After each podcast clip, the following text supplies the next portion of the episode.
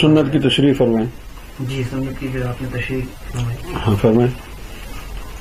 سنت کی تشریح آپ نے فرمایا جو عمل محمد رسول اللہ نے کیا جیسے امام مہدی سرکار بہت شہیدی یاد میں۔ آنسو بہاتے حضر اسود کے پاس جاتے حضور اکرم صلی اللہ علیہ وسلم اور آنسو بہاتے۔ یعنی کہیں لکھا نہیں ہے۔ بالکل۔ یعنی حضور نے یہ بات کہی نہیں جی۔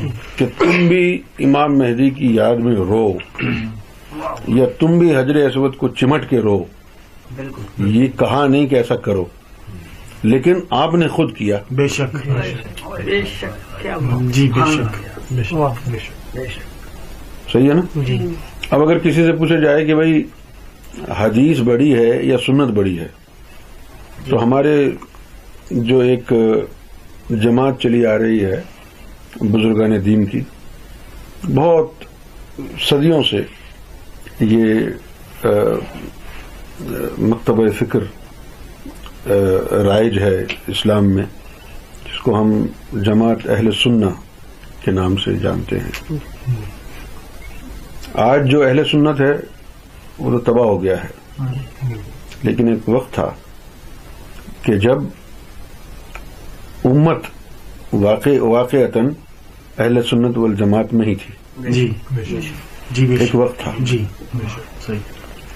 پھر جب اہل سنت والجماعت جس جو کہ امت کا گروہ تھا جب اس میں سے روحانیت نکل گئی تو پھر اہل سنت میں بھی چودہ فرقے بن گئے۔ بے شک بے شک بے شک۔ بے شک۔ اہل سنت میں؟ بے شک یہ سواد اعظم اہل سنت ہے یہ حقیقی سواد اعظم اہل سنت ہے۔ یہ فلاں اہل سنت ہے یہ فلاں اہل سنت۔ ہے جی بے شک۔ پھر کیا ہوا کہ مولویوں نے اعلی حضرت جیسے مولویوں نے اہل سنت کی معنی تبدیل کر دی ہے۔ اہل سنت کے ماننے والے پھر سنی کہلانے لگے۔ جب یہ بزرگان دین کی جماعت تھی تو اس وقت یہ اہل سنت والجماعت کہلاتے تو تھے لیکن سنی نہیں کہتے تھے اپنے آپ جی۔ امت ہی کہتے تھے۔ بالکل۔ انہوں نے پھر کہا کہ بھائی سنی سن کے ایمان لائے۔ سنی سن کے ایمان لانے سے تو نہیں۔ سنی ہے حضور کی سنت پر عمل کرنے والا۔ جی صحیح بے شک جس طرح اب یہ دعوت اسلامی ہے یہ دعویٰ کرتے ہیں کہ بھائی ہم سنتوں کا پرچار کرتے ہیں۔ جی۔ سنتوں کا پرچار کرتے ہیں تو کہاں سنت کا پرچار کہاں ہو رہا ہے؟ بالکل۔ اللہ کا دیدار کرنا سنت نہیں۔ بالکل۔ ہاں صرف امامہ شریف باندھنا خوشبو لگانا یہی سنت ہے حلوے کھانا نکاح کرنا۔ یہی تو سنت نہیں ہے۔ بالکل۔ سنت تو وہ ہر عمل ہے جو حضور صلی اللہ علیہ وسلم نے کیا۔ بے شک۔ بے شک۔ لہذا اب حضور کے جو اعمال کو دیکھیں گے تو اس کے بعد حضور کے اعمال میں درجہ بندی آئے گی۔ جی۔ اب حضور کے اعمال جب دیکھیں گے تو اب ضرورت ہے درجہ بندی کی۔ درجہ بندی کیا ہے؟ کہ حضور کے کون سے اعمال ایسے ہیں جو احکام الہی کی روشنی میں ہیں؟ واہ واہ واہ۔ اور کون سے اعمال ایسے ہیں جو شدت حب میں ہیں؟ جو شدت شوق میں ہیں۔ سبحان اللہ جی۔ تو حضور کے بہت سے اعمال تو ایسے ہیں۔ جی۔ کہ جو احکام الہی کی روشنی میں کیے گئے۔ اللہ نے کہا کرو آپ نے کیے۔ جو اللہ نے کہا کرو وہ اس لیے کیے تاکہ آپ کی پیروی ہو سکے۔ بے شک۔ اور ایک حضور کا اپنا ذاتی مذہب بھی تھا۔ ایک ان کا اپنا ذاتی عقیدہ بھی تھا۔ جو اپنے ذاتی عقیدے اپنے ذاتی ایمان کی بنیاد پر جو اعمال آپ سے ہوئے سرکار گوھر شاہی نے ان کو کہا ہے ادا۔ کیا بات ہے آپ نے فرمایا کہ ادا اس وقت کام آتی ہے جب یار دیکھ رہا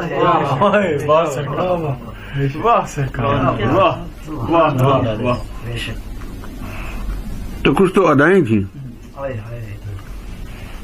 اب میں نے بتایا نا کہ درجہ بندی ہو گئی کہ آپ کے کچھ اعمال احکام الہی کی روشنی میں جی بالکل۔ اور کچھ اعمال رب کو راضی کرنے کے لیے تھے۔ جی بالکل جو رب کو راضی کرنے کے لیے تھے وہ ادا کہلائی۔ بالکل بالکل۔ اور کچھ اعمال جو تھے وہ فریاد کے تھے۔ جیسے کہ حضرت اسود کو چمٹ کے رونا۔ امام مہدی کی یاد میں رونا۔ واہ واہ بے شک ان کے دیدار کا اشتیاق اور شوق جو ان کے قلب میں ہر وقت آگ لگاتا رہتا۔ ہائے ہائے. یہ فریاد تھی۔ بے شک یہ بھی اعمال ہیں۔ بالکل. بے شک. اب دیکھنا یہ ہے کہ آپ کون سی سنتوں پر عمل کر رہے ہیں؟ ہائے ہائے. آپ کون سے اعمال کو عزیز رکھتے ہیں؟ بالکل. کیونکہ کچھ اعمال تو ایسے ہیں جو احکام الہی کی روشنی میں ہیں۔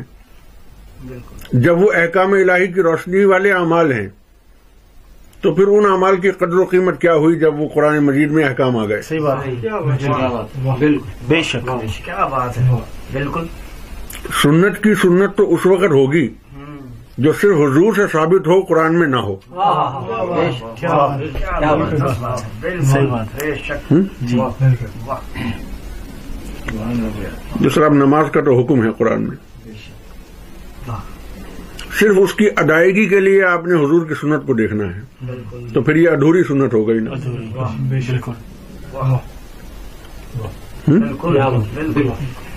یہ کیا ہو گئی؟ ادھوری۔ جو لوگ کہتے ہیں کہ خاص علم کہاں ہے؟ یہ رہا خاص علم۔ حضور نے کہا کہ میری آنکھیں سوتی ہیں میرا دل نہیں سوتا۔ اب حضور کا دل نہیں سوتا۔ اس سنت پر عمل کرو نا۔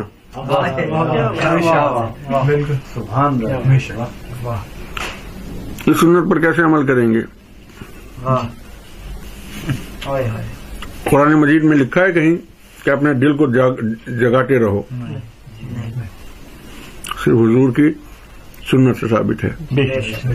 تو اب یہ ہمارے جو دعوت اسلامی اور تاحر القادری ہیں یہ کون سی سنتوں پر عمل کر رہے ہیں؟ ان سنتوں کا کیا فائدہ ہے جن کا قرآن مجید میں احکامات آ چکے ہیں؟ وہ سنتیں کہاں ہیں؟ بالکل۔ کہ جن کا قرآن میں تو ذکر نہیں ہے لیکن حضور صلی اللہ علیہ وسلم نے ان کا ذکر فرمایا ہے کہ ہماری آنکھیں سوتی۔ ہمارا دل نہیں سوتا۔ ہماری ان سے انبن چلی ہے۔ عمر بن خطاب کے معاملے پر۔ جی۔ اس کے اوپر ہم نے کہا ہے کہ ان کی روایتیں جو ہے وہ مصدقہ نہیں ہیں۔ بے شک۔ یہ بات جو ہے ان کو بری لگی۔ تو انہوں نے آ کے کہا کہ بھائی ٹھیک ہے آپ امام مہدی کو حدیثوں کی روشنی میں بیان کریں۔ تو میں نے کہا کہ حدیثوں کی روشنی میں امام مہدی کو بیان کرنے سے بھی ایک اعلیٰ چیز ہے۔ جس کو آپ جس کے انکار نہیں کر سکتے۔ اور وہ یہ ہے کہ ہم امام مہدی کو حضور کی سنتوں میں پرکھتے ہیں۔ سنتیں کیا ہیں؟ آج کے جو مسلمان ہیں، اس کو اس کا زیادہ کوئی یعنی تعارف نہیں ہے۔ وہ یہی سمجھتے ہیں کہ بھئی، حضور نے داڑھی رکھی، یہ سنت ہے۔ حضور نے خوشبو لگائی، یہ سنت ہے۔ جی ہاں۔ لیکن یہ سنت کی تعریف جو ہے وہ انتہائی تائرانہ ہے۔ یعنی انتہائی سطحی ہے۔ جزوی تعریف اس کو کہیں گے۔ یعنی یہ جو تعریف کامل جو ہے اگر وہ کی جائے تو پھر آپ کو معلوم ہوگا کہ سنت کی حقیقت کیا ہے۔ اب امام مہدی علیہ سلاۃ والسلام کے بارے میں آپ صلی اللہ علیہ وسلم نے جو فرمایا اس میں اللہ کی طرف سے ایک سینسرشپ ہے کہ بھئی یہ کہہ سکتے ہو یہ نہیں کہنا ابھی وقت نہیں ہے۔ اتنا بتا دینا اتنا نہیں بتانا۔ جی تو حدیثوں میں جو ہے وہ سینسرشپ ہے۔ بالکل۔ لیکن آپ کے اعمال میں سینسرشپ نہیں ہے وہ جذبات سے ماورا ہے۔ سبحان بے شک۔ آپ کے جو اعمال ہیں واہ واہ آپ کا جو عمل ہے کہ حضور صلی اللہ علیہ وسلم نے حجر اسود کے بعد بارے میں جب بھی آپ حجر اسود کے سامنے گئے جب بھی جی۔ بے شک۔ انگریزی میں کہیں گے وین ایور سو جب جب گئے۔ جب جب گئے سے مراد یہ ہے کہ ایسا نہیں ہوا کہ بھئی کبھی تو جو ہے گئے تو بس ٹھیک ہے، ایسے ہی خشک چکر لگایا، جس میں کوئی جذبات نہیں تھے۔ اور کبھی گئے تو جذباتی ہو گئے، ایسا نہیں ہوا۔ جب جب گئے، تب تب آپ کے چشمہ مبارک اشکبار ہو گئی۔ جب جب گئے۔ بے شک۔ ایک واقعہ جو ہے میں اور بھی بیان کر دیتا ہوں۔ یہ آپ نے پہلے نہیں سنا ہے۔ جی۔ میں ابھی ابھی بیان کرتا ہوں۔ ایک دن حضور صلی اللہ علیہ وسلم نے ابو بکر کو کہا کہ ہم کسی روز تمہارے گھر آئیں گے۔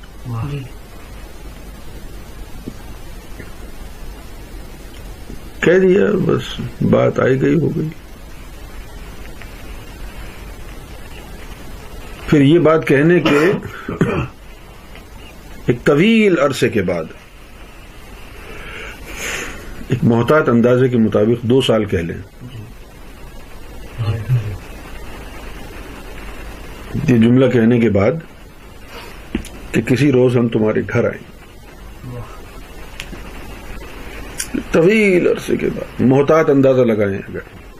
تو دو سال کا عرصہ کہہ سکتے ہیں۔ تو دو سال کے بعد ایک رات اچانک حضور ان کے گھر پہنچ گئے۔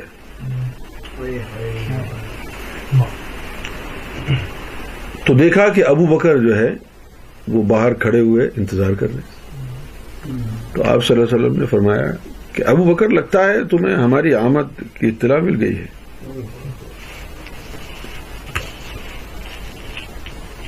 تو انہوں نے کہا، نہیں یا رسول اللہ، مجھے تو اطلاع نہیں ملی۔ تو پھر کیوں کھڑے ہو؟ تو انہوں نے کہا کہ آپ نے دو سال پہلے کہا تھا کہ آئیں گے۔ تو اس روز سے میں ہر رات، ساری رات یہیں گزارتا ہوں۔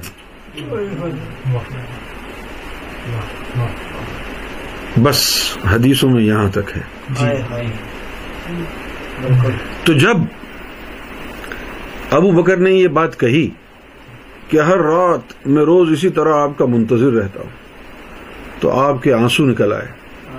اور آپ نے کہا کہ کاش تو دیکھ سکتا کہ ہم تو ساری زندگی سے کسی کے منتظر ہیں۔ کاش تو دیکھ سکتا۔ ہم تو ساری زندگی سے کسی کے منتظر ہیں۔ اور کس قدر شوق ہے ہمیں۔ پھر اندر گئے، اندر ان کے حجرے میں داخل ہوئے، بیٹھے۔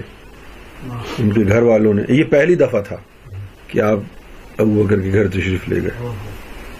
اب جب پہلی دفعہ گئے تو گھر والے بھی ملے۔ ابو بکر کی جو بیگم تھیں، وہ بھی ملی انہوں نے کہا کہ بھئی آپ کے بارے میں تو بڑا سنا تھا۔ اور یہ ابو بکر تو آپ کا دیوانہ ہے۔ رات کو جب سوتا رہتا ہے، تو اس کا جو قلب ہے، وہ کھولتی ہوئی ہانڈی کی طرح دھڑکتا رہتا ہے۔ اور جلنے کی بو آتی۔ آپ پھر رو پڑے۔ اور آپ نے اس وقت کہا کہ یہ نہ سمجھنا کہ محمد سوتا رہتا ہے۔ محمد کی بھی صرف آنکھیں سوتی ہیں۔ یہ اس وقت کہا۔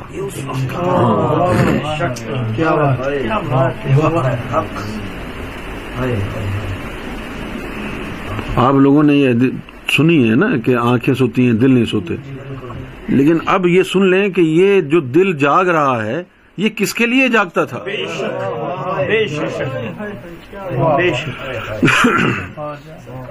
تو اس وقت آپ نے یہ فرمایا کہ تم نے تو ابھی ابو بکر کو دیکھا ہے۔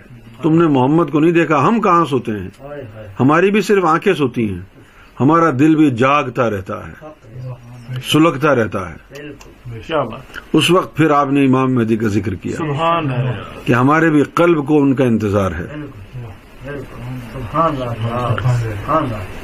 تو میں نے سوچا کہ یہ واقعہ آپ کے سامنے بیان ہے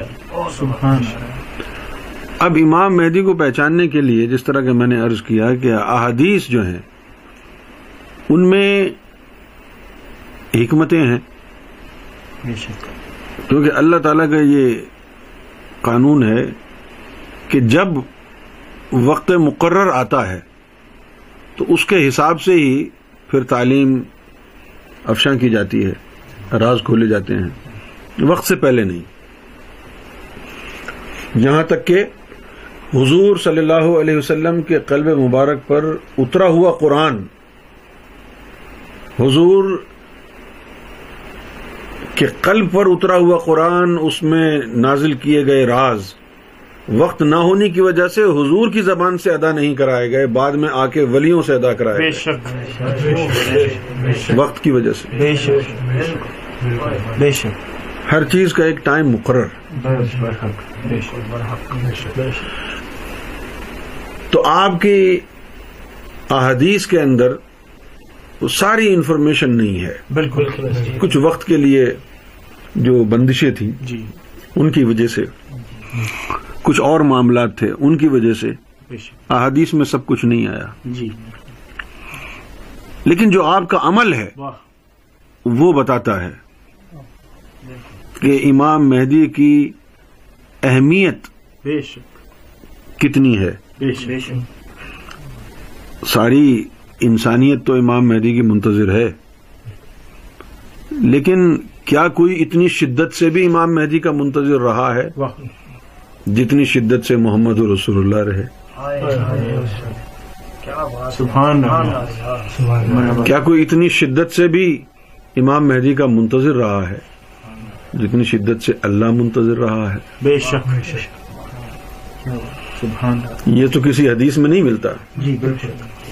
کہ حضور کا حجر اسود کے پاس جا کر رونے کا مقصد کیا تھا؟ بالکل۔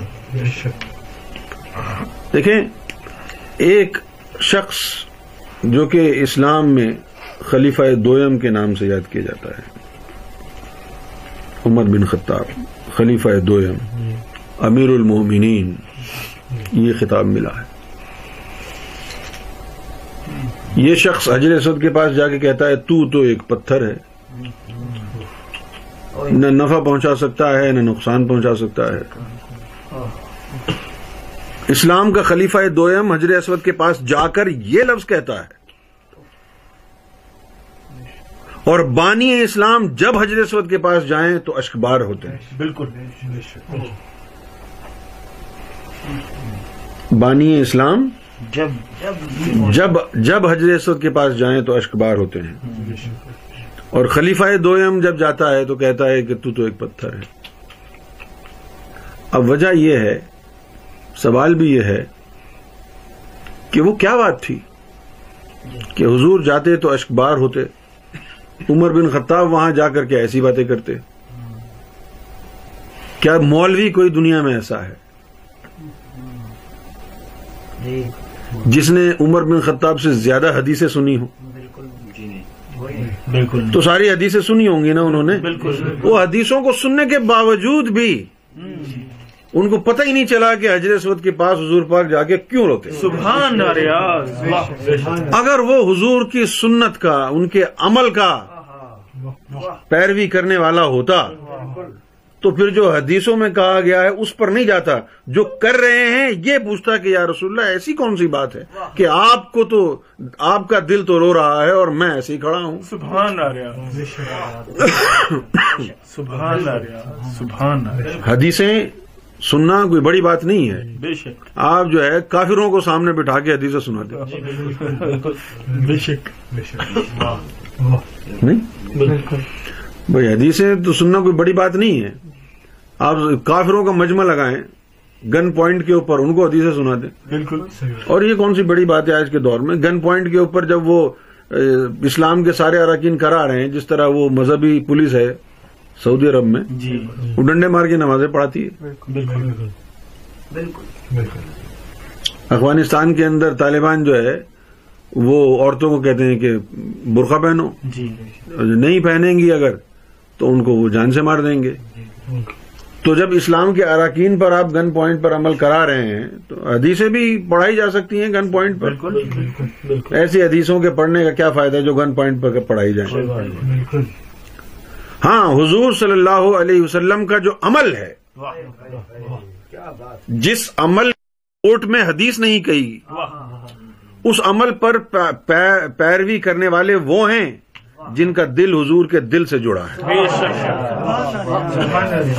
کیونکہ جس کا دل حضور کے دل سے جڑا ہے اس کو اب حدیث اور قرآن کی ضرورت نہیں۔ حضور مسکرائیں گے تو وہ بھی مسکرائیں گے۔ بے شک۔ واہ واہ واہ حضور اگر مڑیں گے تو وہ بھی مڑیں گے۔ حضور اگر اشکبار ہوں گے تو وہ بھی اشکبار ہوں گے۔ یہ نقل نہیں ہوگی۔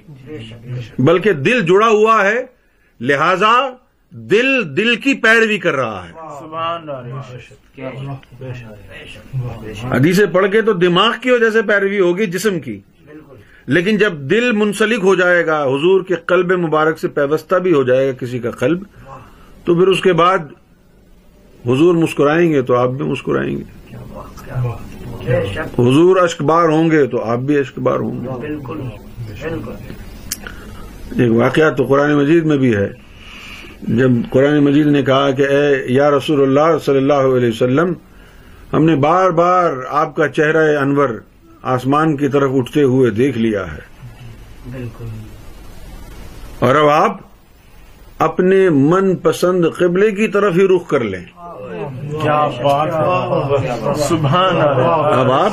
اپنے من پسند قبلے کی طرف۔ اب آپ اپنے من پسند قبلے کی طرف رخ کر۔ تو دوران نماز ہی آپ مڑ گئے۔ کیا بات دوران نماز ہی مڑ گئے۔ جی۔ برابر میں حضرت علی کھڑے ہوئے تھے۔ جی۔ جب انہوں نے دیکھا کہ حضور مڑ گئے تو وہ بھی مڑ گئے۔ بالکل۔ بے شک جی جی۔ اب جو میں آخر میں بات بتاؤں گا وہاں سے آپ کو پتا چلے گا۔ جی۔ حضرت علی مڑے؟ تو حضرت علی کو مڑتے ہوئے دیکھ کے ابو بکر بھی مڑ گئے۔ عمر نے دیکھا جی یہ بڑے میاں بھی مڑ گئے ہیں تو میں بھی مڑ جاؤں۔ ابھی جو بڑے بڑے لوگ تھے یہ دیکھا کہ یہ مڑ گئے ہیں تو ساری ساری کائنات مڑ گئی پھر۔ جو باقی جتنے بھی بھیڑ بکریاں پیچھے کھڑی تھیں۔ جی بالکل۔ سب مڑ گئے۔ جی۔ بعد میں حضور نے بڑے مسکرا کر کے پوچھا ہاں جی تم نماز میں کیوں مڑے تھے؟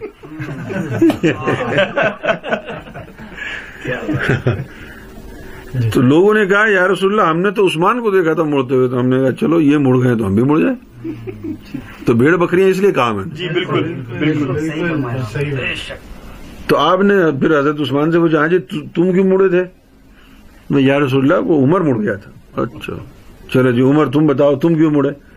بولے ابو بکر مڑ گیا تھا۔ ابو بکر سے پوچھا کہ آپ کیوں مڑے؟ تو انہوں نے کہا حضرت علی مڑ گئے تھے۔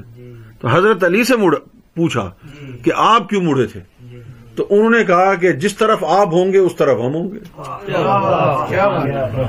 جی یعنی صرف ایک قلب تھا۔ جی جو قلب کی پیروی کر رہا تھا باقی سب دیکھا دیکھی۔ بالکل۔ بھیڑ چال میں مڑے۔ صرف ایک آدمی تھا۔ جس کے پاس ویلڈ ریزن تھا مڑنے کا۔ باقی تو بس جنہوں نے کہا جی یہ مڑ گئے تو جی ہم بھی مڑ جائیں۔ یہ مڑ گئے تو ہم بھی مڑ جائیں۔ جس سنت کا میں ذکر کر رہا ہوں وہ سنت جو ہے وہ عام آدمی کے لیے نہیں ہے۔ بے شک۔ کچھ سنتیں ایسی ہیں جیسے لولی کٹانے کی سنت۔ کر لیں عمل جتنی آسان سنت ہوگی اتنی ہی بیکار ہوگی۔ بے شک۔ بے شک بے شک۔ بے شک۔ ہاں ابھی جس کے اوپر مولانا طاہر القادری عمل کر لے جس کے اوپر الیاس قادری عمل کر لے اس سنت کی کیا ویلیو ہے؟ صحیح بات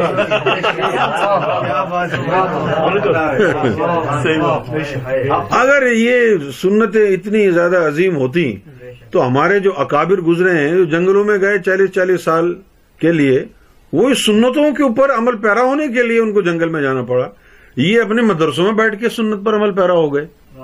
اس کا مطلب ہے کہ سنتوں کی قسم ہے۔ بے شک۔ واہ واہ واہ سنتوں کی قسم ہے۔ جی کچھ سنتیں ایسی ہیں کہ جیسے داڑھی رکھنے کی سنت اس میں کیا عمل ہے آپ کا؟ بالکل۔ بلکہ کم ہو گئے عمل جی۔ داڑھی کاٹنے کے لیے عمل کرنا پڑتا ہے بڑھانے کے لیے کیا کرنا پڑتا ہے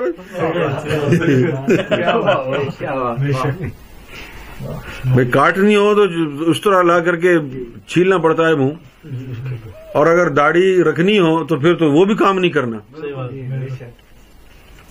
یا حلوہ کھانا ہے۔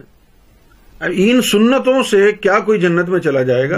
بالکل امامہ شریف پہننے کی سنت سے؟ حلوہ کھانے کی سنت سے؟ بالکل نہیں۔ تلاوت قرآن مجید کرنے کی سنت سے؟ بالکل نہیں۔ روزہ رکھنے کی سنت سے نہیں۔ جو سنت، جو عمل آپ اپنی مرضی سے کر لیں، اور اس کے لیے آپ کا جو ہے، مومن ہونا شرط بھی نہ ہو۔ تو پھر جس کے لیے کوئی شرط ہی نہیں ہے بالکل جس سنت کے عمل کے لیے کوئی شرط ہی نہیں ہے تو جب شرط نہیں ہے تو کوئی بھی ٹام ڈک اینڈ ہیری کوئی بھی کر لے گا۔ صحیح بات ہے۔ بالکل۔ بالکل۔ اگر کوئی کہتے ہیں جی کیسے کر لے گا سنتوں پہ عمل؟ فرض کیا داڑھی ہے۔ سکھ بھی رکھتے ہیں داڑھی؟ صحیح بات ہے۔ بالکل۔ اگر آپ یہ اعتراض کریں نہیں وہ سنت سمجھ کے نہیں داڑھی رکھتے۔ چلو جی تم تو رکھتے ہو نا؟ تم تو رکھتے ہو نا؟ ابھی جو ہمارے مسلمان ہیں شیعہ سنی وہابی دیوبندی۔ یہ سب داڑھی کیوں رکھتے ہیں؟ سنت سمجھ کے ہی رکھتے ہیں نا؟ تو پھر یہ فرقوں میں کیوں ہیں؟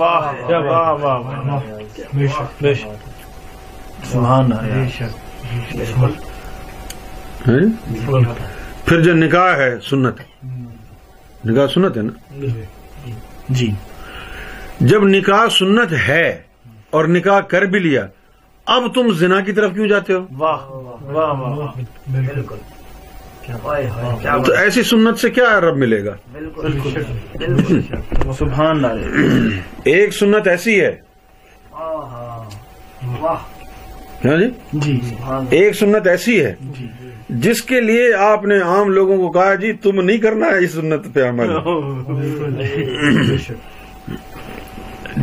ایک سنت ایسی ہے۔ بے شک۔ جس کے لیے آپ نے منع کیا۔ بے شک۔ اب لوگ یہ سمجھتے ہیں کہ بھئی منع کیا وہ تو کرنا ہی نہیں ہے۔ نہیں ہم یہ کہتے ہیں کہ بھئی منع جو کیا تو کیا وہ کوئی برا کام تھا؟ اس لیے منع کیا؟ واہ واہ واہ کیا بات پھر منع کیوں کیا؟ جی جی۔ اب وہ منع کرنے والی سنت کیا ہے؟ جی۔ کہ آپ جو ہے تواتر کے ساتھ روزے رکھتے ہیں۔ تو کچھ صحابہ کرام نے آپ کی اب سنت ہی کہہ دیتے ہیں۔ نقل کے طور پر انہوں نے بھی روزے رکھنے شروع کر دیے تو وہ ہوا خراب ہو گئی روزانہ کیسے روزے رکھیں گے؟ جی بے شک۔ تو آپ صلی اللہ علیہ وسلم نے فرمایا کہ بھئی کچھ کام صرف میرے کرنے کے لیے تمہارے لیے نہیں۔ تم مت کرو۔ یہ منع کیا۔ اور پھر جو ہے ایک بات بھی کہی کہ مجھے تو میرا رب کھلاتا ہے۔ صحیح ہے نا؟ یہ وہ سنت ہے یہ وہ سنت ہے کہ جس سنت پر عمل کرنے کے لیے پہلے رب سے مک مکا ہو جائے کہ جی مجھے بھی کھلائیں گے کہ نہیں؟ صحیح بات کیا بات بے شک۔ بالکل۔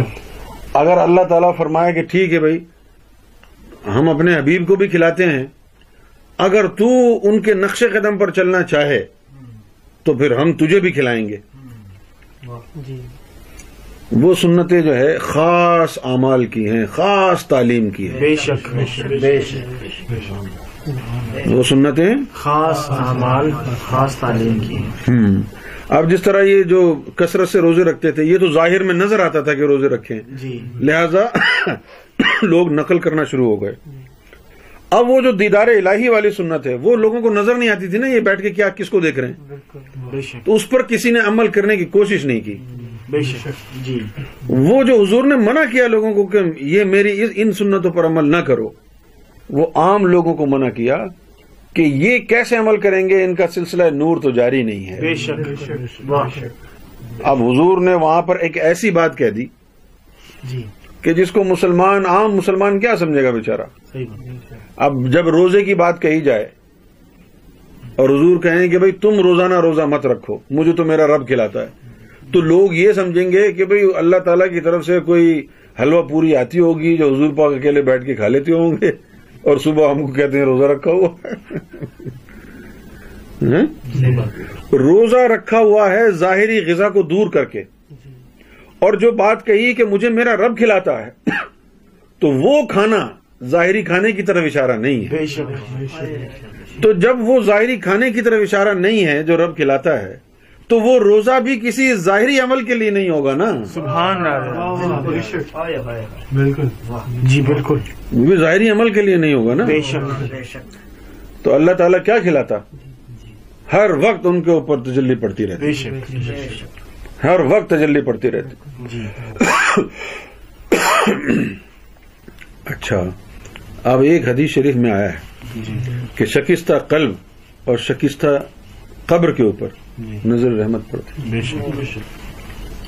صحیح ہے نا؟ سنا ہے نا؟ جی بالکل۔ اب ایک اور سن لو بات۔ جس طرح شکستہ قبر کے اوپر رحمت پڑتی جس طرح شکستہ قلب کے اوپر پڑتی۔ اس طرح شکستہ جسم کے اوپر بھی رب کی تجلی پڑتی ہے۔ بے شک۔ سبحان تو وہ اپنے جسم کو شکستہ کرنے کے لیے روزے بھی رکھتے بالکل۔ جی۔ پتھر بھی باندھتے جی۔ کنیزیں بھی رکھی ہوئی تھیں۔ بالکل۔ بھوک کی حالت میں کنیزیں بھی رکھی ہوئی ہوں۔ جی۔ عورت کے ساتھ بھی ہم بستری کریں۔ تین تین دن کے بھوکے بھی ہوں۔ تو پھر جسم کا کیا عالم ہوگا؟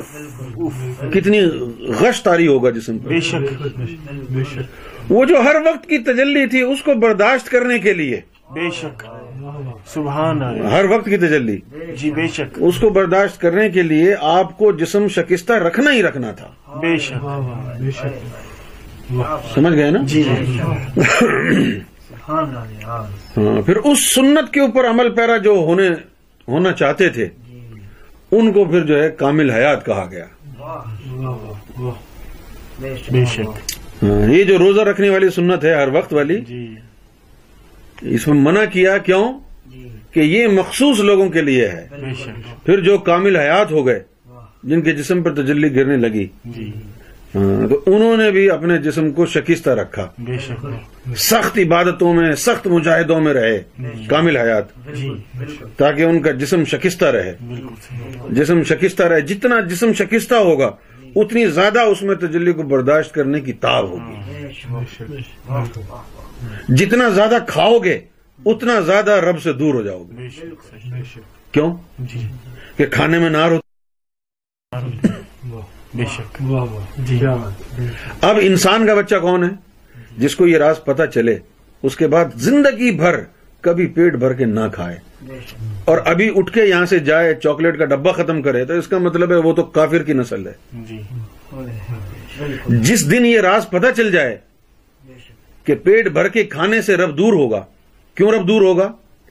کہ بھئی آپ کے پاس ایک گلاس ہے اور آپ کو یہ حکم ہے کہ اگر یہ گلاس تو خالی رکھے گا تو میں نور سے بھر دوں گا۔ اور اس کے باوجود بھی آپ اس گلاس کو نار سے بھرتے رہیں تو اس کا مطلب کیا ہے؟ آپ نور سے بھرنا چاہتے ہی نہیں ہیں۔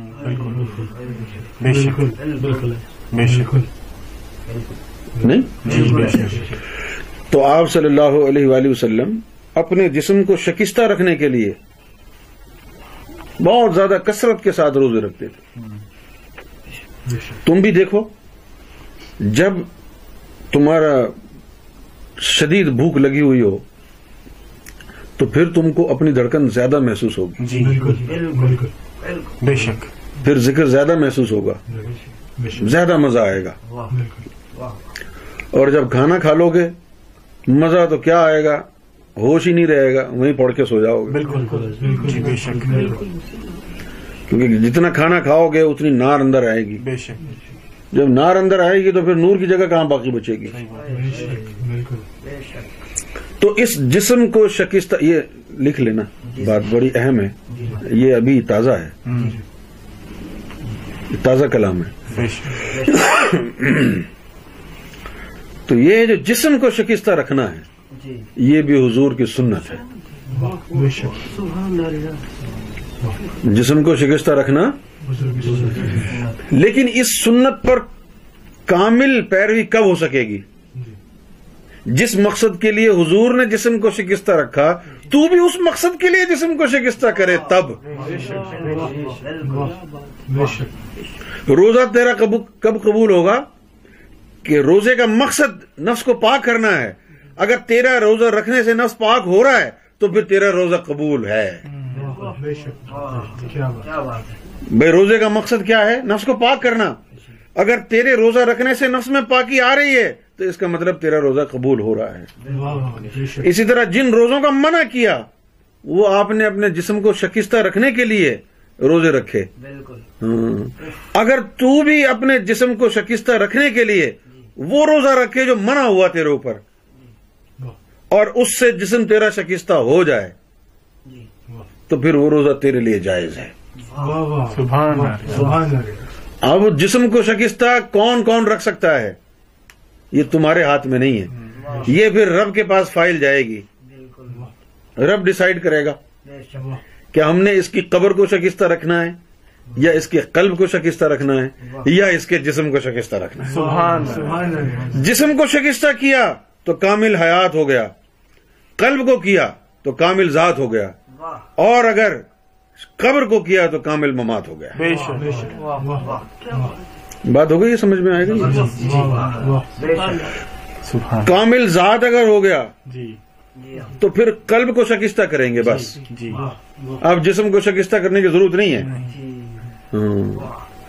اور کامل حیات ہوگا تو پھر جسم کو شکستہ کریں گے۔ بے شک اب یہ تو ایک علم ہے نا۔ بے شک بے شک۔ آپ کو جو علم یہ ہوگا اس کے بعد ہی آپ اس چیز پر چلیں گے نا کہ ہم نے قلب کو شکستہ رکھنا ہے بالکل یا جسم کو شکستہ رکھنا ہے بے شک بالکل علم یا حضور نے تو تینوں کو شکستہ رکھا کیونکہ۔ آپ نے تینوں تعلیم لوگوں کو دی نا بے شک بے شک بے شک حضور کو تو ماڈل بن کے دکھانا ہے نا بے شک بے شک تو انہوں نے قلب کو بھی اور وہ جو ان کا نہیں جو ان کا روزہ مبارک ہے جی ہم؟ تو روزہ جب یعنی حضور پاک صلی اللہ علیہ وسلم تریسٹھ سال کے بعد جب آپ چلے گئے تو اس کے بعد بھی تجلی کہاں پڑتی تھی؟ اس کے بعد تجلی روزہ انور کے اوپر پڑتی تھی نا؟ تو یہاں سے وہ مماد والی چیز بھی ثابت ہو گئی۔ بے شک سمجھ گئے؟ ہاں، اور جب چلتے پھرتے رہے تو جسم پر بھی پڑتی رہی اور قلب کے اوپر بھی پڑتی رہی۔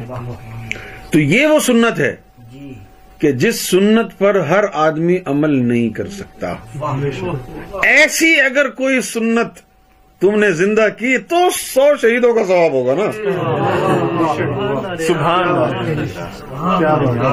مرحبا سرکار۔ ورنہ کوئی یہ بات سمجھ میں آتی ہے کہ داڑھی رکھنے والی سنت ہے؟ جی۔ ایک سنت پر عمل کر لیا سو شہیدوں کا ثواب مل گیا تو اب مسجد کے اندر کیا وقت ضائع کر رہا ہے تو؟ بالکل۔ داڑھی رکھ کے اپنے گھر بیٹھا رہے؟ واہ سو شہیدوں کا ثواب مل جائے گا نا تجھے؟ بالکل۔ واہ واہ مل تو کچھ بھی نہیں رہا اس لیے دل مطمئن نہیں نا۔ پھر امامہ بھی باندھا تو نے۔ بے شک بے شک۔ پھر حلوے بھی کھائے تو نے۔ بالکل بالکل۔ اور اتنا شیطان نے شیطان جو ہے ان کی انگلی کرتا رہتا ہے۔ بالکل۔ بے شک. اب وہ عید میلاد النبی جب آتا ہے جی. ابھی میں نے تصویر دیکھی فیس بک کے اوپر۔ دعوت اسلامی نے وہ ہری لائٹیں اپنے اوپر پڑی ہوئی؟ تو کسی نے نیچے لکھا مسلم کرسمس ٹری۔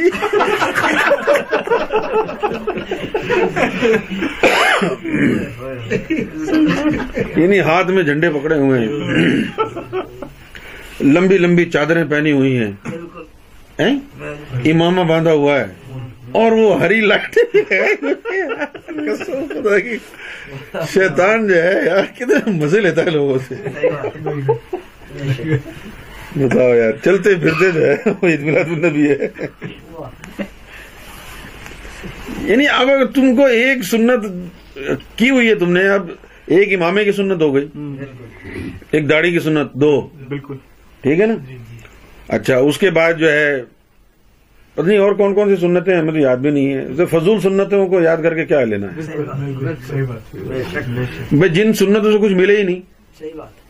تو ان کو فضول ہی سنتیں کہیں گے بے شک بے شک سو فیصد۔ جی؟ ہاں۔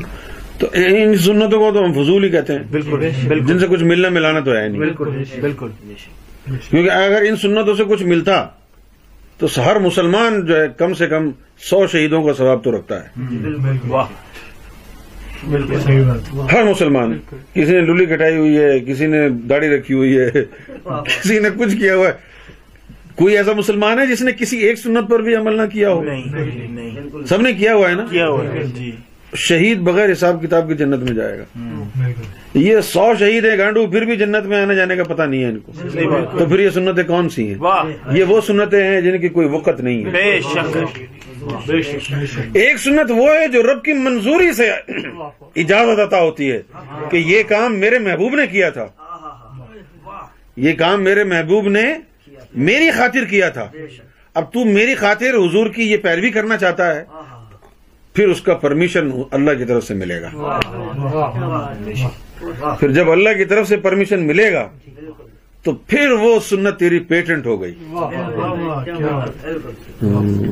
اب اس کا ثواب رجسٹر ہو گیا وہاں پر سو شہیدوں کا سو شہیدوں کا ہو گیا وہ اور جن کو پھر وہ ایک بھی سنت مل گئی لوگوں نے اس ایک سنت کی پیروی میں یہ زندگی گزار دی تیرا چہرہ گھر میں دیکھ لوں ایک بار۔ تیرا چہرہ گھر میں دیکھ لوں۔ ایک بار۔ شکر کرتے کرتے ساری عمر دوں گزار۔ سبحان اللہ بھائی جس کو ایک بھی وہ سنت مل گئی تو دوسری سنت کی طرف جو ہے نا جانے کا سوال ہی پیدا نہیں ہوتا۔ ایک سنت کے اندر ہی فارغ ہو جاؤ۔ بے شک۔ کیوں جی؟ بالکل ایسے ہی۔ تو جس طرح کی یہ سنتیں ہیں اسی طرح کی سنتیں حضور صلی اللہ علیہ وآلہ وسلم کی احکام الہی کی سنتوں الگ ہیں۔ اور جو سنتیں حضور کی ادائیں تھیں اللہ کو راضی کرنے کی وہ سنتیں الگ ہیں۔ بے شک۔ اور ایک سنت ایسی ہے جو صرف اور صرف امام مہدی کے شوق اور ان کے انتظار میں ہوئی۔ بے شک۔ امام مہدی کے شوق اور شک۔ اس سنت پر عمل تب ہوگا جب امام مہدی کی محبت تیرے قلب میں آ جائے گی۔ سبحان اللہ بے شک۔ پھر جس جس قلب میں ان کا انتظار اور شوق ہے ہو سکتا ہے کہ باطن میں ان کی محفلیں لگتی ہوں۔ سبحان اللہ کہ بھئی یہ شوق لقائے مہدی کی محفل۔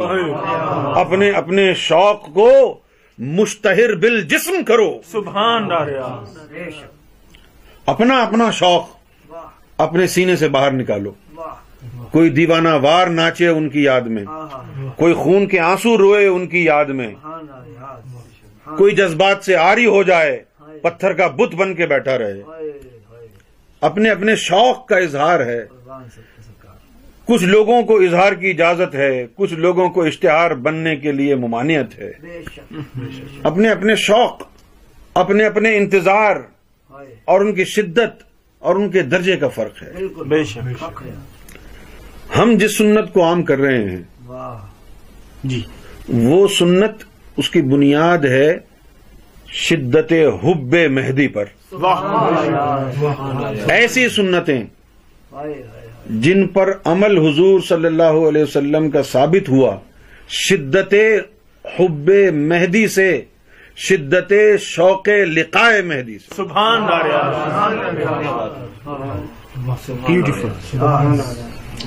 یہ باتیں ہم نے کہہ دی قربان۔ مجد الفسانی کو۔ بے شک بے شک۔ اس کے بعد ان کو جو ہے قرار آ گیا۔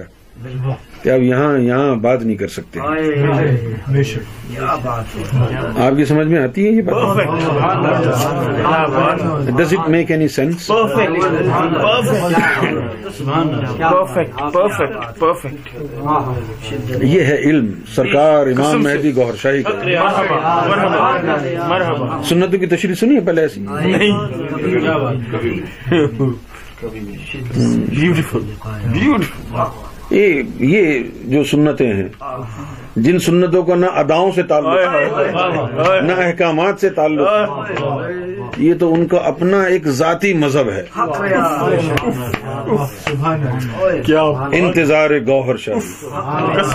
سبحان اللہ سبحان شدت عشق گوہر شاہی۔ سبحان اللہ بے شک۔ یہ وہ سنت ہے بے شک۔ کہ جس سنت میں شامل ہونے کے لیے پہلے آگ لگانی پڑتی ہے۔ ایسے ہی نہیں۔ بالکل۔ بہت سے لوگ تو کہتے ہیں جی ہم بھی انتظار کر رہے ہیں۔ جی ہاں۔ انتظار جو ہے اگر کوئی کر رہا ہے تو انتظار گاہ میں بیٹھ کے کرے گا یا فلم دیکھتے ہوئے انتظار کر رہا ہے۔ بے فرض کیا کہ آپ کسی ٹرین کے انتظار میں ہیں۔ بالکل۔ ٹھیک ہے؟ تو ٹرین اسٹیشن کے اوپر جو ہے ویٹنگ روم بنے ہوئے ہیں۔ آپ اگر ٹرین کے انتظار میں ہیں تو وہاں انتظار کریں گے۔ بالکل بالکل۔ اگر آپ سینما جا کے فلم دیکھیں اور کوئی آگے کہہ رہے تمہیں تو یار جانا تھا لاہور جانا تھا ٹرین میں بیٹھ کے۔ ہاں یار میں انتظار کر رہا ہوں۔ آپ بولے میں چوتیا فلم دیکھ رہا بولا انتظار کر رہا ہوں۔ انتظار کرنے والے تو بیٹھ کے انتظار کرتے ہیں۔ اسی طرح یہ کون لوگ ہیں جو آج سرکار امام مہدی گور شاہی کے نہ پرچار مہدی کر رہے ہیں اور پھر کہتے ہیں اجی ہم انتظار کر رہے ہیں۔ انتظار کرتے تو پرچار مہدی کر رہے ہوتے۔ بے شک بے شک بالکل۔ گھر بیٹھ کے دنیا داری میں نعت شریف پڑھنے میں نمازیں پڑھنے میں انتظار ہو رہا ہے۔ وہ تو تم نے باب ہی امام مہدی کا بند کر دیا اپنے سینے پر۔ بالکل بے شک۔ تم تو مزار بنا کے بیٹھ گئے۔ جو مزار پہ چلا گیا اس نے ثابت کر دیا اسے مہدی کا انتظار نہیں ہے۔ بے شک انتظار ہوتا تو مزار پہ کیوں جاتا؟ بالکل۔ انتظار ہوتا تو کیا مطلب ہوتا؟ انہوں نے آنا ہے۔ بے شک۔ بے شک۔ انہوں نے آنا ہے۔ جب انہوں نے آنا ہے اس مزار سے نکل کے تو نہیں آئیں گے۔ نہیں ایک بات کہہ رہا ہوں میں۔ جی بے شک۔ تو جو لوگ یہ حرام زدگی کرتے ہیں بے شک۔ اس اس طرح کی بکواس کرتے ہیں جی ہم بھی مانتے ہیں ہم بھی انتظار کر رہے ہیں۔ بھائی انتظار کر رہے ہو تو مزار پہ کیوں جا رہے ہو؟ بالکل بے شک۔ انتظار جس کا ہو رہا ہے وہ تو خالق حیات ہے؟ بے شک۔ بے شک آنا ہے انہوں نے؟ بے شک۔ جب انہوں نے آنا ہے تو پھر اس مزار پہ کیوں جا رہے ہو اگر انتظار میں ہو تو؟ بالکل بالکل بالکل۔ ویٹنگ روم کے اندر بیٹھے ہو تو ہم سمجھ جائیں گے انتظار میں ہے۔ جب ویٹنگ روم سے سامان اٹھا کے اپنا آپ اپنے گھر چلے گئے تو پھر کیا خاک انتظار کر رہے ہیں آپ ٹرین کا؟ بالکل صحیح بات۔ کوئی انتظار نہیں۔ کرتا سری لنکا میں بات ہوئی تھی۔ کہ قرآن مجید کی کچھ آیتیں ایسی ہیں جن کا امام مہدی سے تعلق ہے۔ اور اس کا ثبوت کیا ہے کہ جو امام مہدی کی سے جن کا تعلق ہے اور جو حروف مقطعات امام مہدی سے متعلقہ ہیں، ان کے اندر یہ تاثیر ہے کہ ان کو آپس میں رگڑا لگا کے کسی بھی مذہب کے لیے جو ہے فیض دینے کے لیے استعمال کیا جا سکتا ہے۔ اور جن آیتوں کا حضور سے تعلق ہے ان کا جو ہے وہ رگڑا لگا کے غیر مذہب کو نہیں دیا- جا سکتا۔ یعنی وہ بنی بنائی ڈش ہے جو حضور کو دیا ہے۔ اس کے اندر جو ہے کوئی یعنی تبدیلی نہیں ہو سکتی۔ اس کو جو ہے یعنی امپرووائزیشن نہیں ہے اس میں۔ یو کی ناٹ امپرووائز اٹ اور یہ جو امام مہدی سے جن کا تعلق ہے ان کا آپس میں مختلف حروف کو ملا کے مکس کر کے نئی دوائی بنا کے نئے لوگوں کو دے دیا چلو جی یہ تمہارے لیے ہے۔ ایک لفظ ادھر سے لیا ایک ادھر سے لیا اس کو مکس کر کے یہودیوں کو دے دیا۔ سبحان ایک لفظ یہاں سے لیا ایک لفظ یہاں سے لیا اس کو مکس کر کے ہندوؤں کو دے دیا۔ سبحان جیسے مختلف جڑی بوٹیاں ہوتی ہیں جی۔ ان کو مکس کر کے جو ہے بیماروں کا علاج کرتے ہیں۔ اسی طرح امام مہدی سے جن حروف مقطعات کا تعلق آیتوں کا تعلق ہے امام مہدی مختلف حروف کا مکسچر بنا کے مختلف اقوام کو دے رہے ہیں۔ سبحان اللہ اب اگر کوئی یہ کہے نہیں جی پورا قرآن جو ہے حضور سے ہے تو پھر جو حضور کے اوپر نازل ہوئے وہ تو غیر مسلموں کے اوپر کام نہیں کرتے۔ کیا کوئی عالم یہ بتائے گا کہ جس وقت حضور نے یہ حکم دیا کہ داڑھی بڑھاؤ اس وقت حضور کی داڑھی تھی؟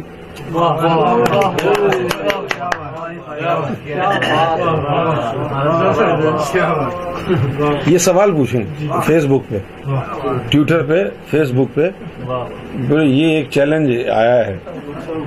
مولویوں کے لیے۔ ٹھیک ہے نا؟ کہ بھئی حضور نے جو حکم دیا، اس کی تاریخ نوٹ کی ہوئی ہے آپ نے؟ اس سے پہلے حضور نے کب داڑھی رکھی؟ ختم۔ سبحان اللہ۔ ظاہر ہے حضور صلی اللہ علیہ وسلم جب اس دنیا میں تشریف لائے اس وقت داڑھی تو نہیں تھی۔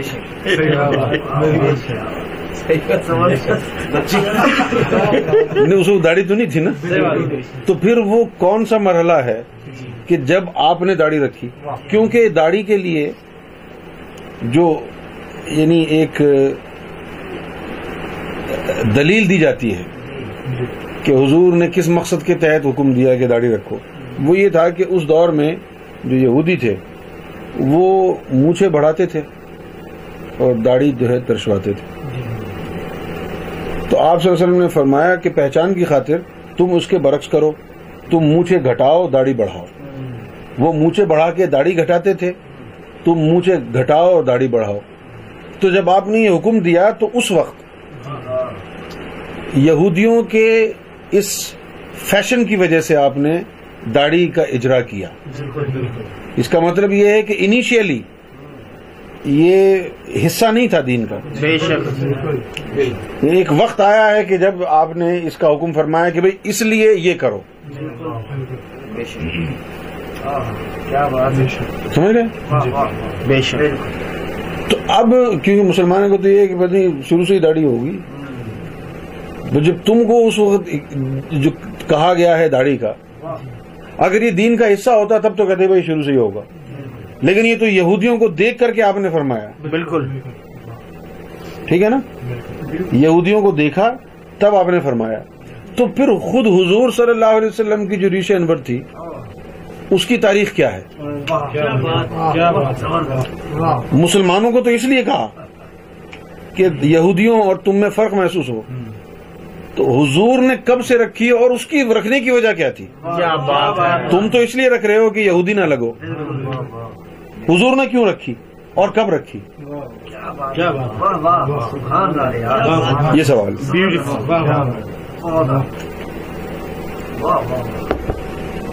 طاہر القادری کے پاس جواب ہے تو وہ دے دیں۔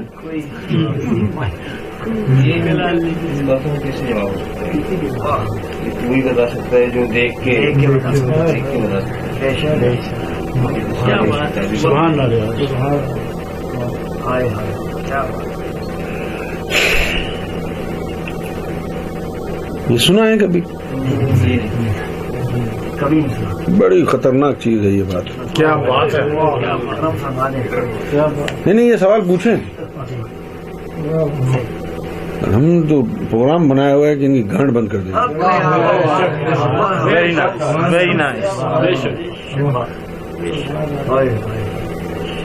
کیونکہ سرکار کی ایک کلین شیف تصویر ہے نا اس کے اوپر جو ہے وہ لوگ اعتراض کرتے ہیں۔ تو کلین شیف فوٹو ہے پھر یہ بھی اعتراض کرتے ہیں کہ اچھا حجر اسود میں کیسے آ سکتی ہے کلین شیف فوٹو یہ باتیں نوٹ کر لو تم۔ جی۔ اس مسئلے پر ان کی گانٹ بند کرنی۔ کیا بات ہے کہ کلین شیف فوٹو حجر اسود میں کیسے آ سکتی ہے؟ ٹھیک ہے؟ یہ بتائیے حضور نے کب داڑھی رکھی؟ کیا بات ہے۔ ختم۔ قسم سے یہ حضور نے کب رکھی؟ بیوٹیفل چلو مان لیا کہ جی حضور نے جو ہے یعنی کبھی داڑھی نہیں منڈوائی۔ ٹھیک ہے؟ تو جب تک آپ نے حکم نہیں دیا تھا تو اس سے پہلے اس داڑھی کی کوئی حیثیت بھی نہیں تھی واہ واہ واہ واہ واہ واہ واہ بیوٹیفل بے شک بے شک ہونا نہ ہونا برابر ہے برابر ہے برابر برابر یہ نہیں ہے بالکل برابر ہے ہونا نہ ہونا برابر ہے جب تک حکم نہیں دیا تھا تو اسی کو ویلیو بھی نہیں تھی اور پھر حکم جو ہے اللہ کی طرف سے نہیں آیا یہ جی نہ قرآن میں ہے جی نہ احکام الہی کسی اور صورت میں ہے جی، بے کہ۔ داڑھی رکھو یہ حکم حضور کی طرف سے آیا ہے اور اس کی وجہ بھی آپ نے بتا دی ہے۔ تو جو لوگ یہ کہتے ہیں کہ بھئی داڑھی رکھنا ایک بہت بڑی چیز ہے اور داڑھی رکھنا ایک سنت ہے تو یہ آپ کہہ دیں بس کہ سنت ہے کوئی سنت ونت نہیں ہے۔ بے شک بے شک بے شک۔ سمجھ گئے آپ؟ کیونکہ آپ صلی اللہ علیہ وسلم لوگ کہتے ہیں کہ جی حضور کی پیروی میں داڑھی رکھی اس نے حضور نے نہیں کہا کہ تم داڑھی اس لیے رکھو کہ میں نے رکھی ہے۔ اگر ایسا کہا ہوتا تو پھر یہ پیروی اور سنت ہوتی۔ آپ نے فرمایا کہ یہودی جو ہے، مونچھے بڑھاتے ہیں، داڑھی منڈاتے ہیں۔ تم داڑھی بڑھاؤ، مونچھے منڈاؤ۔ تو پھر یہ یہودیوں سے ڈفرنٹ دکھنے کے لیے داڑھی کا حکم آیا ہے۔ حضور کی سنت کے طور پر آپ اس کو نہیں رکھتے نہ یہ اس کا دین میں ایسا حکم ہے۔ تو داڑھی رکھنے کا جو حکم ہے اس کے پیچھے وجہ کیا ہے؟ کہ یہودیوں سے مختلف نظر آئیں۔ یہودیوں سے مختلف نظر آنے کے لیے داڑھی رکھی ہے بس داڑھی؟ یہودیوں سے مختلف نظر آنے کے لیے رکھی ہے۔ بالکل۔ سفیشینٹ بے شک لوگ کہتے ہیں داڑھی رکھ لی ہے اسے حضور پاک کا عشق اور محبت میں اضافہ ہوگا۔ ارے کہاں ہوگا یار؟ یہودیوں سے ڈفرینٹ لگتے ہیں۔ بالکل۔ بس۔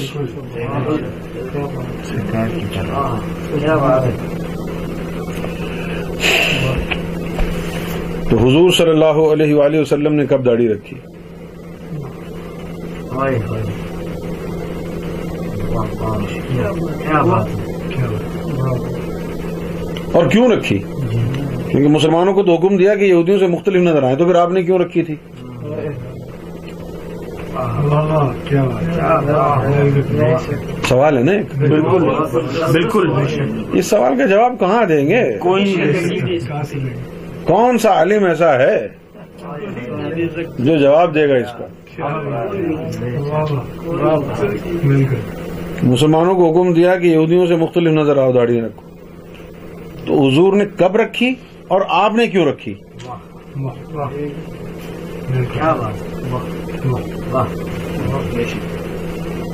جو مسلمان ہوئے وہ تو کوئی کافر تھا کوئی یہودی تھا کوئی عیسائی تھا۔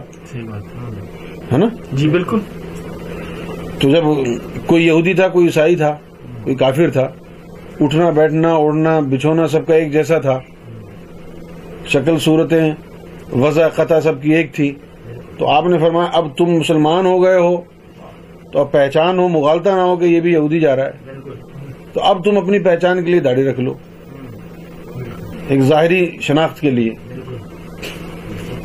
ٹھیک ہے نا؟ جس طرح گاڑیاں چل رہی ہوتی ہیں، جس کے اوپر لکھا ہوتا ہے پولیس، تو آدمی ڈر جاتا ہے۔ شناخت کے لیے شناخت بے شک بالکل صحیح ہے؟ تو آپ صلی اللہ علیہ وسلم نے کیوں رکھی؟ واہ۔ کیا بات ہے؟ کیا آپ کا اوڑھنا بچھونا وضع قطع یہودیوں جیسی تھی بچپن سے؟ جو آپ مختلف نظر آنے کے لیے آپ نے داڑھی رکھی۔ واہ۔ ایک سوال ہے۔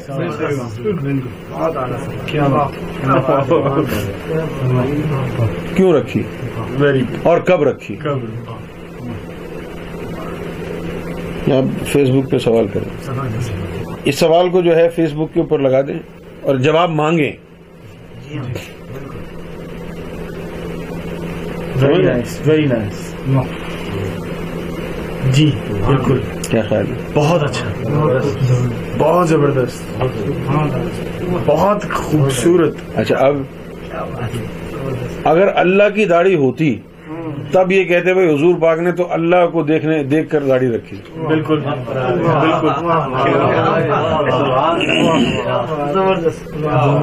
بالکل۔ اللہ کی تو داڑھی نہیں۔ بالکل۔ بالکل۔ تو حضور پاک صلی اللہ علیہ وآلہ وسلم تو آپ نے جو داڑھی رکھی؟ کیوں رکھی؟ اور کب رکھی؟ کیوں رکھی تو ایک مسئلہ ہے؟ لیکن اس سے بڑا مسئلہ یہ ہے کہ کب رکھی؟ اگر دور نبوت سے پہلے رکھی تو اس کی کیا اہمیت ہے؟ کوئی اہمیت نہیں۔ یعنی اعلان نبوت سے پہلے رکھی تو اس کی اہمیت ہی نہیں؟ بے شک بے شک کی اہمیت ہی نہیں ڈسائیڈ ہوتا ہے۔ مکے میں کہ یہودیوں کی شکل ایسی ہے تم ایسی بناؤ۔ یہ مکے میں ڈسائیڈ ہوتا ہے۔ ٹھیک ہے نا؟ اور حجر اسود میں تصویر گور شاہی کلین شیف بہت پہلے کی ہے۔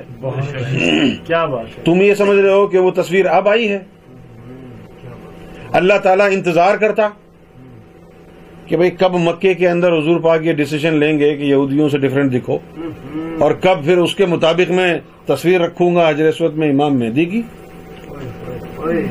کیا بات ذرا غور کیجیے سوچئے۔ جو کافر کے بچے اپنے آپ کو عالم کہتے ہیں مسلمان عالم کہتے ہیں موٹی موٹی کتابیں پڑھی ہوئی ہیں ایسی کتابوں کو تو بتی بنا کے گانڈ میں گھسا لینا چاہیے حرامی صحیح بات ہے۔ بالکل۔ اعتراض کرتے ہیں زبان درازی کرتے ہیں امام مہدی کی تصویر کی بارگاہ میں۔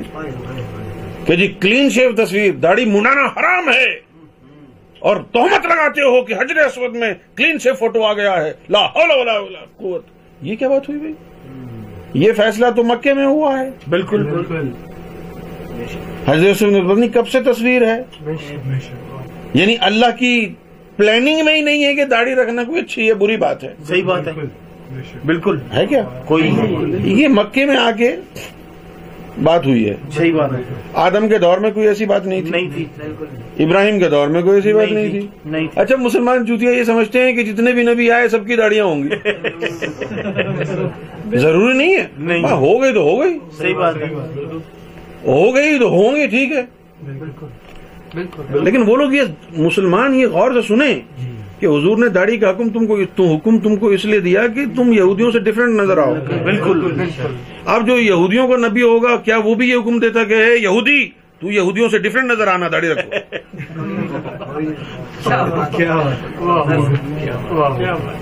تو اگر آپ یہ سمجھے کہ بھئی آدم کی بھی داڑھی ہوگی فلاں کی بھی داڑھی ہوگی ان کی بھی داڑھی ہوگی ان کی بھی داڑھی ہوگی۔ داڑھی کا حکم تو یہاں پر اس لیے ملتا ہے کہ یہودیوں سے ڈفرینٹ نظر بالکل بالکل۔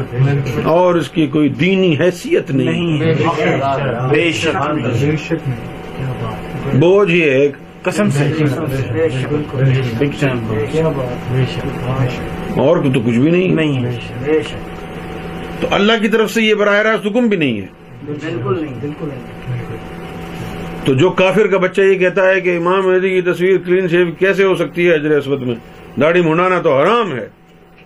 تو ان بیچاروں کو نہ دین کا پتا ہے۔ تو مولویوں نے تو بیوقوف بنا رکھا ہے امت کو۔ جی بالکل بالکل۔ بیوقوف بنا رکھا ہے۔ علم ہی نہیں ہے لوگوں کے۔ بھائی ان کے خود بیچاروں کے پاس علم نہیں ہے۔ اب اگر علم ہے تو ہماری بات کا جواب دیتے ہیں بھائی حضور نے کب اور کیوں رکھی داڑھی؟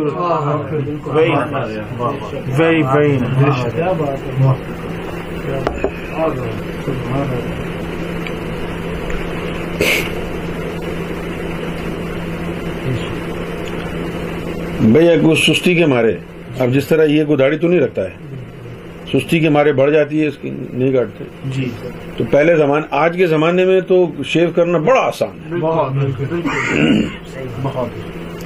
بالکل آج کے دور میں تو شیو کرنا بڑا آسان ہے۔ جی صحیح بات۔ لیکن آج سے چار پانچ ہزار سال پہلے جب کوئی چاقو چھری وغیرہ نہیں تھی ہاتھ کے آلات نہیں بنے تھے۔ بالکل۔ پین نہیں بنا تھا۔ ادریس علیہ السلام نے آ کر کے ان کو پین جو ہے نا دیا۔ یعنی قلم۔ اور ادریس علیہ السلام نے آ کے ان کو کہا کہ بھائی لکھ بھی سکتے ہیں۔ یہ جو بات کہی جا رہی ہے اس کو محفوظ کر سکتے ہیں۔ لکھ- لکھنے کے ذریعے۔ جی۔ انہوں نے تو آ کے ان کو قلم دکھایا۔ پڑھنا لکھنا سکھایا۔ بے شک۔ جی بے شک۔ تو اب یہ اتنی ترقی جو ہے وہ معاشرتی کہاں ہوگی کہ بھئی لوگ جو ہے ہر دوسرے تیسرے دن بعد جو ہے پتھر رگڑ رگڑ کر کے داڑھی کاٹ رہے ہوں۔ صحیح بات تو پھر سامنے کیا آتا ہے؟ واہ۔ کہ یہ جو داڑھی رکھنے کا جو عمل ہے اس کی کوئی معاشرتی افادیت یا دینی حیثیت نہیں تھی۔ بے شک۔ جیسے جیسے آپ تاریخ کے اوراق پلٹیں گے اور پیچھے جائیں گے you go back in time you will see people grieve bad because they did not have enough understanding whether to cut it or grow it بہت سے لوگوں نے داڑیاں اس مقصد کے تحت نہیں رکھی کہ رکھنی ہے وہ نا ایک بلا وجہ کا جو ہے کام ہے مشکل کام ہے۔ اس لیے کاٹی نہیں۔ رکھے رکھی لوگوں نے۔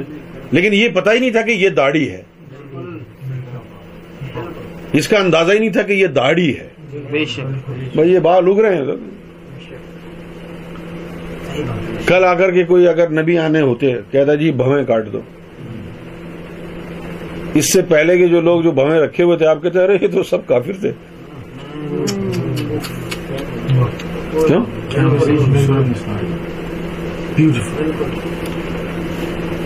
تو اگر کوئی گفتگو یہ کرتا ہے کہ بھائی کلین شیف جو ہے کیوں ہے اور حضرت اسود میں بھی کلین شیف کی بات کر رہے ہو؟ تو یہ جو باتیں میں نے کہی ہیں نا ان کو کہنا کہ بھائی دیکھو سرکار گور شاہی کی جو حضرت اسود میں کلین شیف فوٹو ہے اس کا ہم جواب دیں گے تم صرف یہ بتاؤ حضور پاک نے کیوں اور کب داڑھی رکھی؟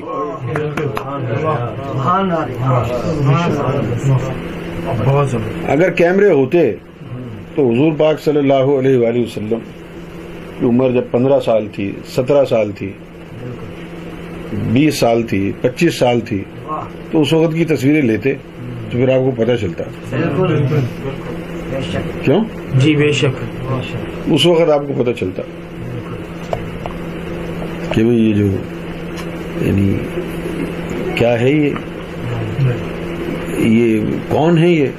صحیح بات ہے۔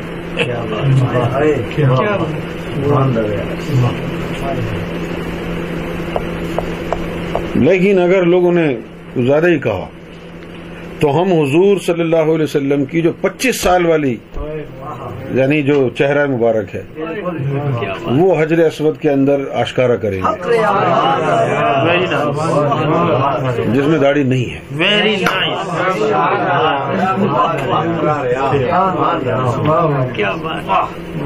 ویری نائس وہ آشکارا کریں گے۔ سبحان اللہ. ہم نے تو دیکھا ہے۔ بے شک.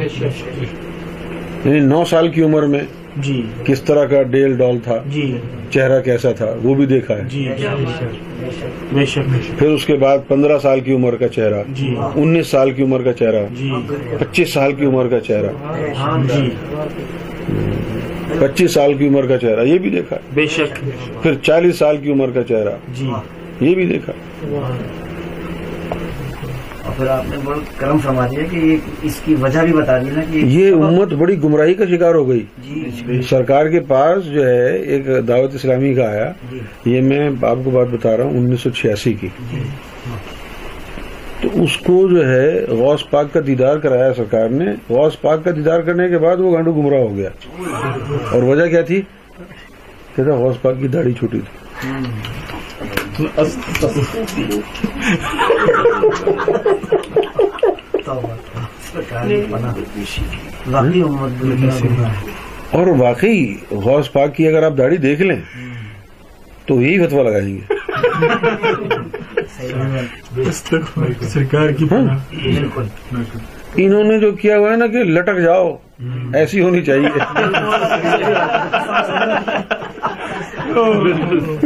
کیا ہے؟ کی واقعی وضع کا خیز دین بنا دیا بالکل ہاں۔ اب اتنی لمبی لمبی داڑیاں ہیں یار ڈر لگتا ہے۔ توبہ۔ رنگ رنگ برنگی موٹر سائیکل پہ۔ سینگ نکلیں گے یعنی اللہ کوئی ایسا حکم نہیں دے گا بے شک۔ کہ جس سے اللہ کا بندہ بدصورت ہو جائے۔ کیا بات کیا بات ہے؟ آپ صرف اپنے ذہن میں یہ رکھیں کہ اگر دین کا کوئی ایسا کام نہیں ہو سکتا کہ جس کو کرنے سے آپ جو ہے بدنما ہوں یا بدصورت ہوں کیوں؟ کہ ان اللہ جمیل وہ یحب الجمال۔ اللہ جو ہے وہ بدصورتوں کو پسند ہی نہیں کرتا تو بدصورت کام کرنے کا حکم کیوں دے گا؟